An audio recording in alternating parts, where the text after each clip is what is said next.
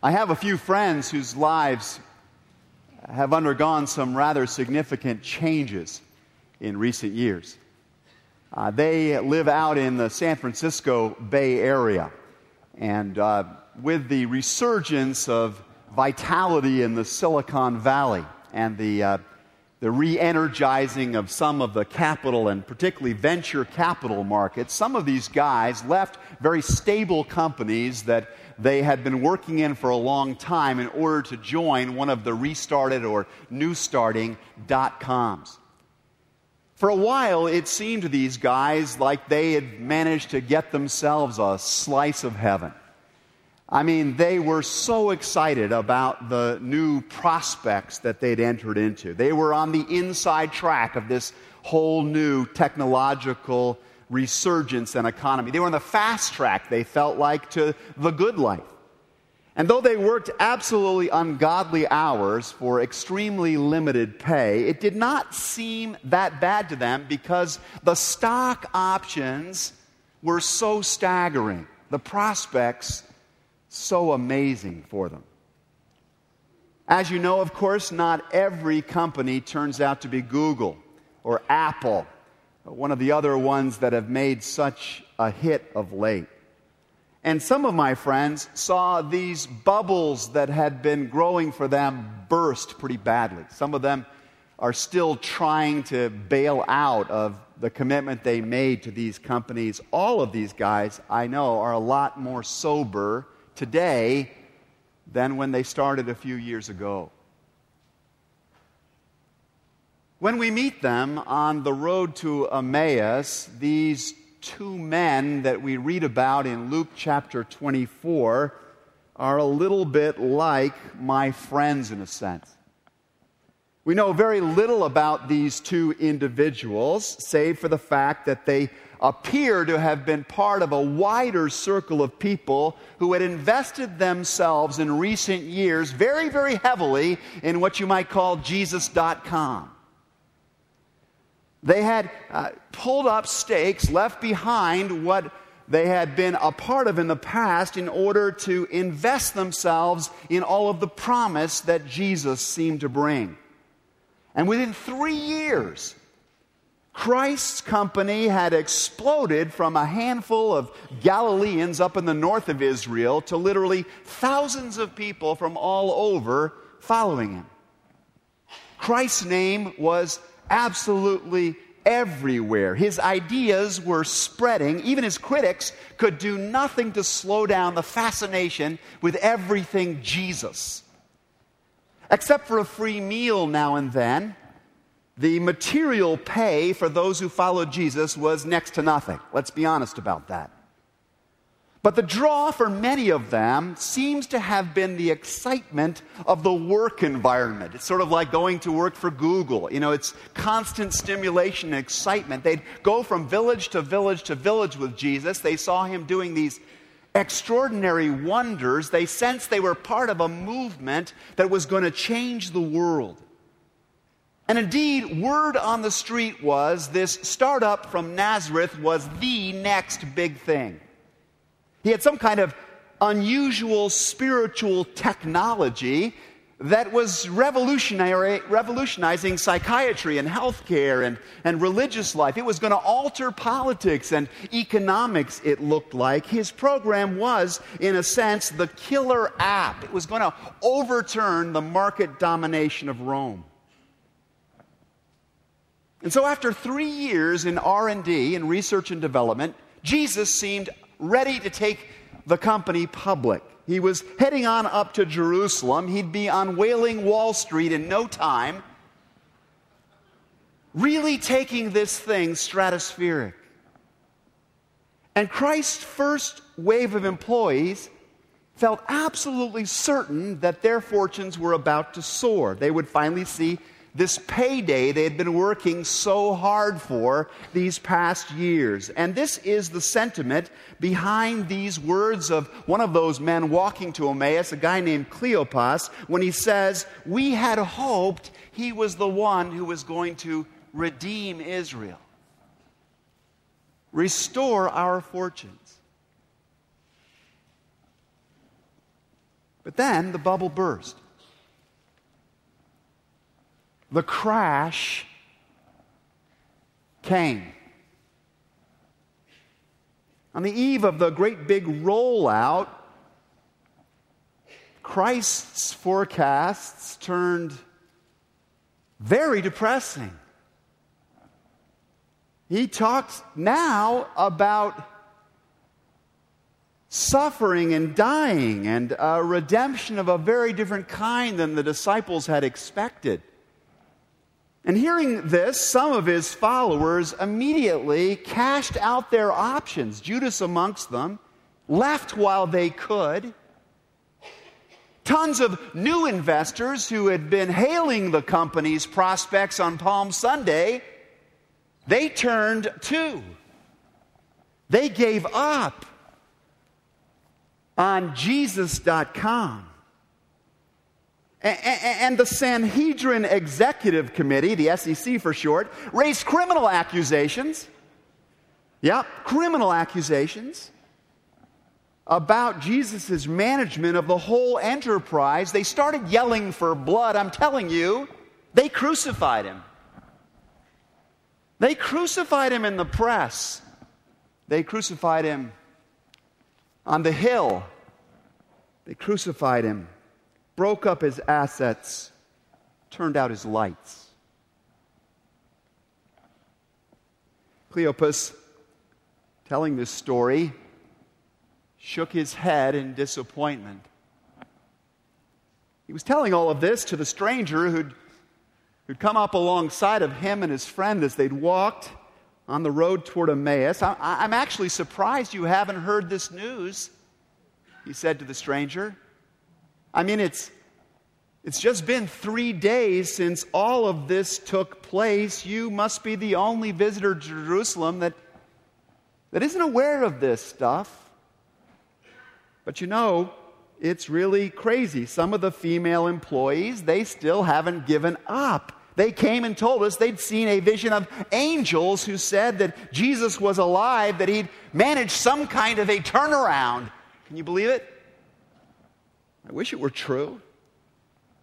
Oh, I wish it were true.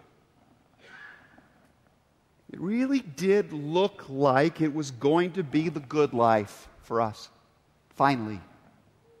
It looked like Jesus might be the one to redeem Israel.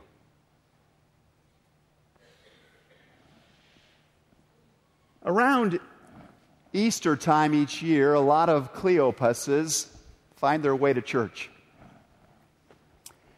Um, it just seems like Easter, along with Christmas, is a time when a lot of people uh, find themselves attracted to what Jesus might offer. Maybe, maybe you're one of those folks. I don't know. Like the crowd who showed up at the temple at the Passover in Jerusalem, some of us come for the big cultural celebration. Uh, it's what lots of people doing are doing. It's what we've been taught, maybe from childhood, to do at these times of year. Maybe we've even been dragged along by somebody to the Easter or the Christmas celebration. But part of us, in spite of all of those superficial reasons for coming, I suppose, still has something going on, on the inside that wonders maybe this year will be different. You know, could, could it really this year be something new? Might this be the time that God rolls out something more that I haven't seen yet? Could it be the big announcement of something that makes stock in Christ's company really worth owning? Maybe, maybe you showed up here, or you know somebody who showed up at some church last weekend with an openness like that. Maybe they weren't looking for anything quite so radical as the redemption of their whole life, but but maybe they were looking for something that might upgrade their life in some kind of meaningful way. I mean, who could blame them, right? And, and, and, when you look at the things that Jesus started, you have to think that it has at least that for us. It has at least that kind of offering. I mean, the Bible's full of all these great moral precepts. They're good for us, they're good for our families, they could help our workplaces. The church seems to be about caring for the needy. That's good. There are certainly a lot of people here, opportunities to network one way or the other. The music I heard last week was pretty good. The employees seemed reasonably nice. And so maybe we think to ourselves, hey, maybe I will invest a little bit more in this enterprise. I think I'll come back the weekend after Easter. I think of the story of the little boy who was waiting in line after worship one day with his parents. He was bored, the line was long. He started looking over. He saw this wall in which were inscribed all of the names of these people. And when he finally got up to the pastor, he said, pointed to the wall, What's that, Pastor? What's, who are those people? And the pastor says, Well, those are the names of all of the people who, who died in service from this church. And the little boy, without missing a beat, says, Was that the Saturday night service or the Sunday service? we can understand the question. We can understand the confusion especially those of us who come back after Easter. Because sometimes we show up after one of these big holidays and we find it a little bit dead around here. Where'd all the people go? We wonder that as pastoral staff sometimes. Where'd all the people go? Or we start to think, you know, I, I tried this Jesus business before, it didn't pan out. You know, it didn't protect me from that pain, from that particular loss that I went through. I went to church. In fact, I went regularly for a while. It didn't help my love life. It didn't change my business prospects. It just wasn't worth the investment. I bought some shares in Jesus.com. They didn't go up. And for a moment, I had honestly hoped that Christ and his company would be the one to help me to the good life. I guess it was just what John Kenneth Galbraith, the great economist, once called irrational exuberance and nothing more. But you know, it, is not irrational. This hope we keep putting in the company of Jesus. It's just that sometimes we misread the mission statement of the company. And so, that really, in the time we have remaining today, is what I want to zero in on with you. I want to talk with you very honestly about what Jesus really offers you and what he doesn't. So, for even those of us who have maybe been around for a long time, we will not be confused.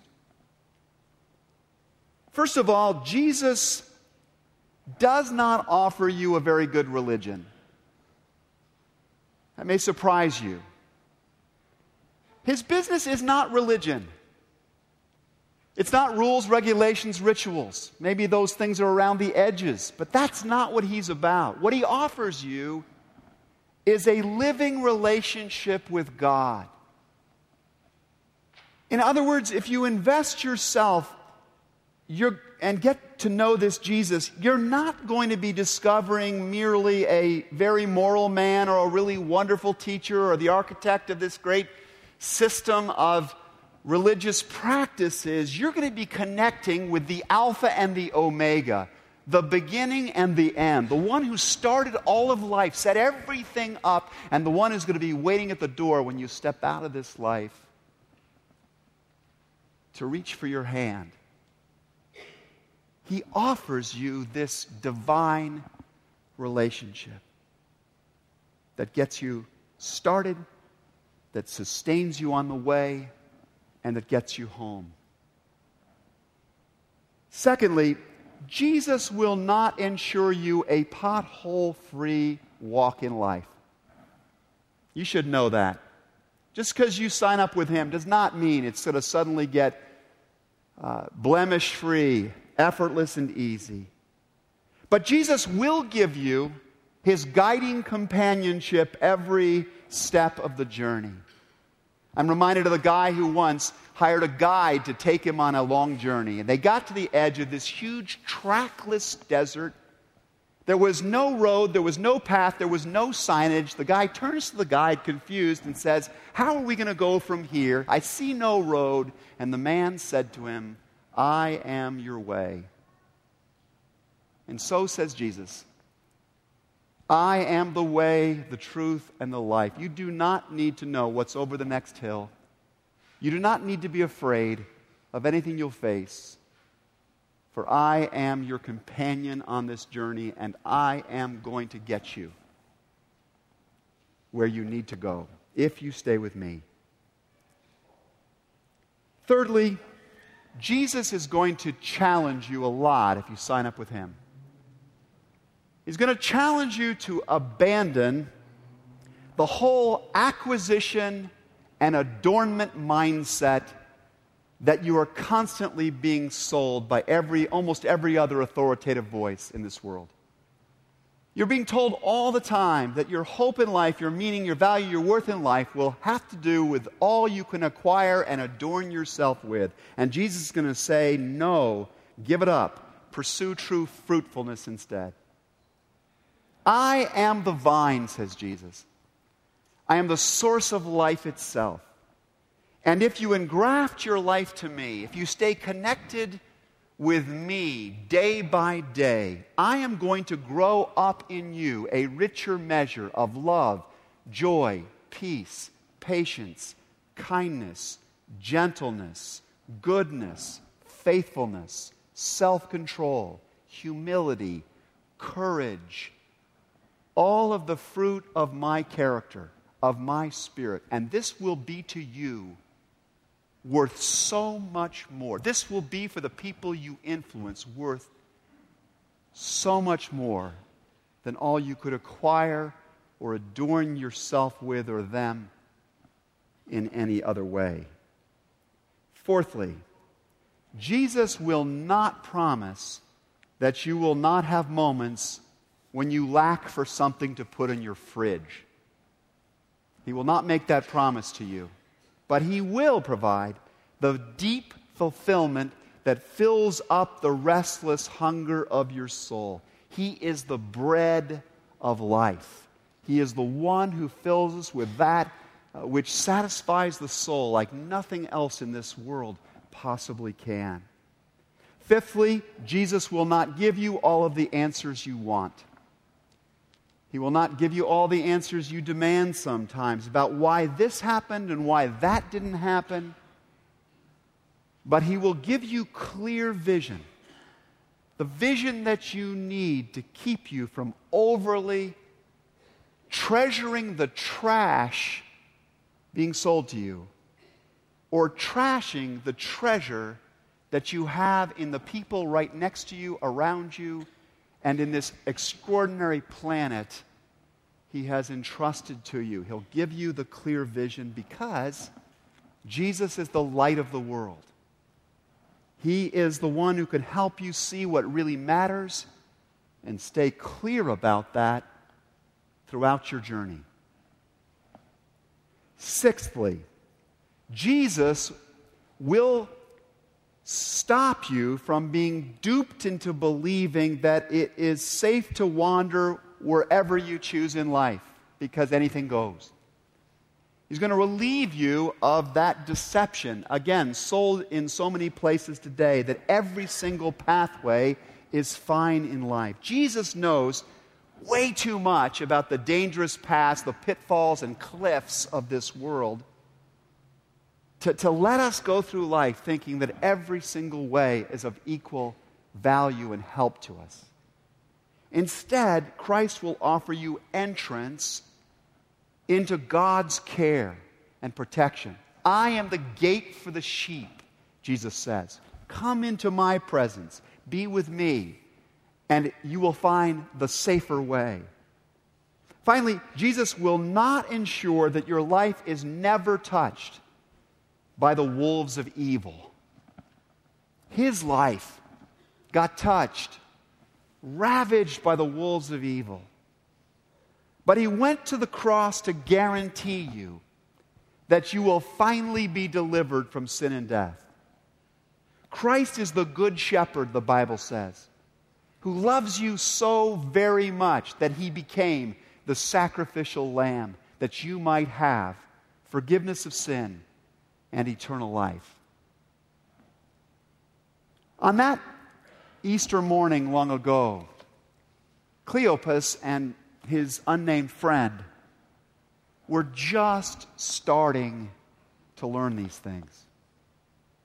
You can travel a while in the company of Jesus and miss these things. Uh, you can. They were just starting to see who Jesus really was and what he wasn't. And I think it, it is especially important to notice the way they began to learn these things. Because I think these are especially worth noting for ourselves. Because Cleopas and the other disciple could easily have missed the glory. They could have easily have missed the real life that Jesus was offering if they had not done certain things next. The Bible says that the next things that they did were these. One, they invited Christ to stay with them. Two, they broke bread in fellowship together with him. Three, they journeyed long enough with him for him to open up the meaning of the scriptures to their understanding. I want to say in closing today that if you want the life changing love of Jesus Christ to bring forth all of the good in your life and through your life that is possible, then make sure those three actions are part of what you and what I do next, too. First, invite Jesus Christ to come in and stay with you. Okay? Don't look at this place as where you meet Jesus. Okay? Uh, and look at this place as another one of the places that you're in the company of Jesus. Invite him to stay with you all day long today, wherever you go, on whatever road you walk. The risen Lord does not force himself upon anyone.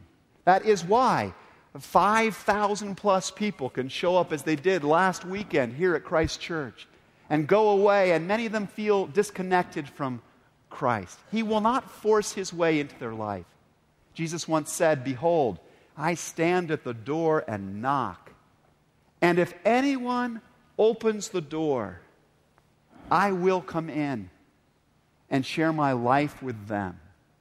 Invite Jesus into the house, into the heart of your life to be its center, to be your constant companion, moment by moment and day by day. Secondly, involve yourself more fully in the fellowship of other believers. Jesus said that it's when two or more of you are gathered in my name that I am with you. There is something about groups, there is something about fellowships, smaller circles of community that Christ especially enjoys manifesting his presence and power through. If you do not have one of those kinds of circles, uh, or in your life, talk to Tracy, talk to me, grab somebody else from the staff about how you can get plugged into one of those smaller fellowships. Keep coming back here on the weekends, but find that more intimate circle where church and Christ become even more powerfully experienced. Finally, invest yourself more deeply in the study of the scriptures invest yourself more purposely, regularly, in opening up the Word of God than you may already be doing. Do not depend on what we offer to you here alone uh, uh, uh on the weekends. Open up the Bible daily. Start with the Gospel of John. Start reading it at the beginning, read all the way through, then move on to the Gospel according to Luke. Read from the Psalms, perhaps but make a regular daily practice of reading the scriptures until your heart begins to burn with light and the warmth of Christ's own word speaking to you and in you and eventually through you to others.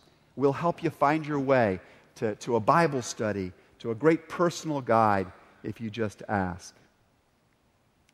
The bottom line with which I want to close today is that it is a challenge to follow Jesus. It is hard to be in the company of Jesus as he really describes it. He, in fact, said it's the narrow way, it's the difficult way. Few find it. And the reason is because we have been, all of us, growing up in this cultural milieu that creates confusion about the nature of Christianity. We've lived so long in this multiple choice, consuming, commodifying, commercializing culture that we naturally reduce Christianity to just another product, to not just another thing, to just another one of those rackets or gimmicks in our diversified portfolio trying to get us the good life, being sold everywhere. But what I pray we're going to grasp more fully as we move into the season beyond Easter is that our hope does not lie in Jesus.com at all. It lies in the eternal Lord Himself, who offers us His companionship on every road we travel from this place. Christ is offering to you and to me His moment by moment communion, not to get us to the good life, but in order to grow up in us a life that is truly good, the way He is good. Do you want this life? asks Jesus. And if our answer is yes, his response is simply, then Come unto me. Please bow your heads with me as we come before Him in prayer.